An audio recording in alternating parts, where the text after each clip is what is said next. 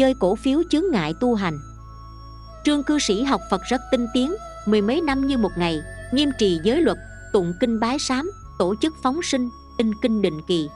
Chỉ cần là việc lợi ích chúng sinh, ông đều phát tâm dốc sức làm, là một cư sĩ tu tại gia chân chính. Mấy năm nay nhờ một bề dốc lòng bố thí, rộng trồng phúc điền, cho nên sự nghiệp kinh doanh đồ điện gia dụng của cư sĩ phát hết sức thuận lợi, tích lũy được nhiều của cải, sống sung túc giàu sang đầu năm nay, một người bạn đề nghị ông chơi cổ phiếu để tài sản tăng thêm. Trương cư sĩ nghe nói rất thích, nếu thông qua thị trường cổ phiếu mà kiếm được nhiều tiền, rồi dùng vào việc lợi ích chúng sinh, thế chẳng phải là nhất cử lưỡng tiện hay sao? Ông vừa khởi tâm động niệm như vậy, thì tối đó trong mộng, thần hộ pháp lập tức nhắc nhở ông, người tu hành không nên chơi cổ phiếu. Sau khi tỉnh dậy, câu nói thần hộ pháp cứ văng vẳng bên tai khiến trương cư sĩ suy ngẫm mãi sau đó ông quát nhiên hiểu ra, muốn tu cho thoát ly tam giới, đã thật tu thì không nên chơi cổ phiếu. Vì cổ phiếu thường trồi lên trục xuống, mà trong thị trường cổ phiếu có rất nhiều rủi ro, cá nhân hay thiểu số đều có tâm lý đầu cơ, khát vọng kiếm nhiều tiền trong đây. Vô tình giúp dục vọng và lòng tham không đáy của mình tăng trưởng, loại tâm tham này có thể gây ảnh hưởng nghiêm trọng đến sự khang kiện tâm linh, nên đối với người tu có hại hơn là lợi.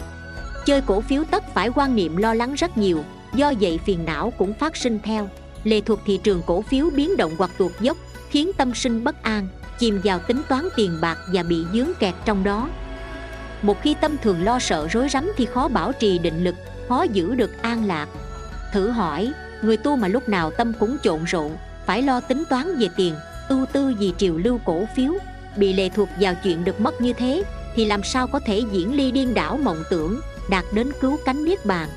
Tất nhiên nếu bạn đã phá hết chấp trước thì chẳng có gì để nói. Thế nên tại đây xin chân thành cảnh tỉnh các pháp hữu, đã là người chân chánh tu hành thì không nên chơi cổ phiếu. Giải thích thêm, duyên khởi duyên diệt, thân ta có dạng mối khổ, vì cơm áo ăn ở mà hàng giờ hàng khắc đều khởi niệm tham chất chồng. Đệ tử phật chỉ cần tịnh tài, tịnh khoản để nuôi dưỡng sắc thân. Tiền tài không thanh tịnh chớ nên dùng hay tích trữ phải tin sâu nhân quả mới là con đường mưu sinh của người tại gia. Nếu muốn tu hành chân thật xin khuyên bạn những nghề nghiệp đầu cơ giống như chơi cổ phiếu cần phải cẩn trọng lánh xa. Lời người dịch có thể sẽ có nhiều bạn cho rằng thực khắc khe khi nói chơi cổ phiếu chướng ngại việc tu hành. Ở vì một tu sĩ tôi cũng tán đồng bài này. Vì nếu đầu tư vào cổ phiếu mà lòng tối ngày thấp thỏm không yên thì chính là vì vật chất mà ta đánh mất sự thanh tịnh, an bình của bản tâm. Trong báo ứng hiện đời tập 3, trang 231, kể ông tổng giám đốc công ty địa ốc, giàu có tiền tỷ tỷ. Ông chơi cổ phiếu, có lần trong 15 phút mà bị mất tới 470 dạng, thế là ông chấn động, xuất huyết não và đột tử. Cho nên chơi cổ phiếu gây chướng ngại là ở điểm này. Còn nếu bạn chơi mà dù cổ phiếu lên, xuống trúng đậm hay thua to gì lòng bạn vẫn thanh thản bình an thì chẳng có gì đáng nói bạn có toàn quyền quyết định theo ý thích của mình trích báo ứng hiện đời. Ni sư hạnh đoan dịch, câu chuyện đến đây là hết. Cảm ơn các bạn đã chú ý theo dõi.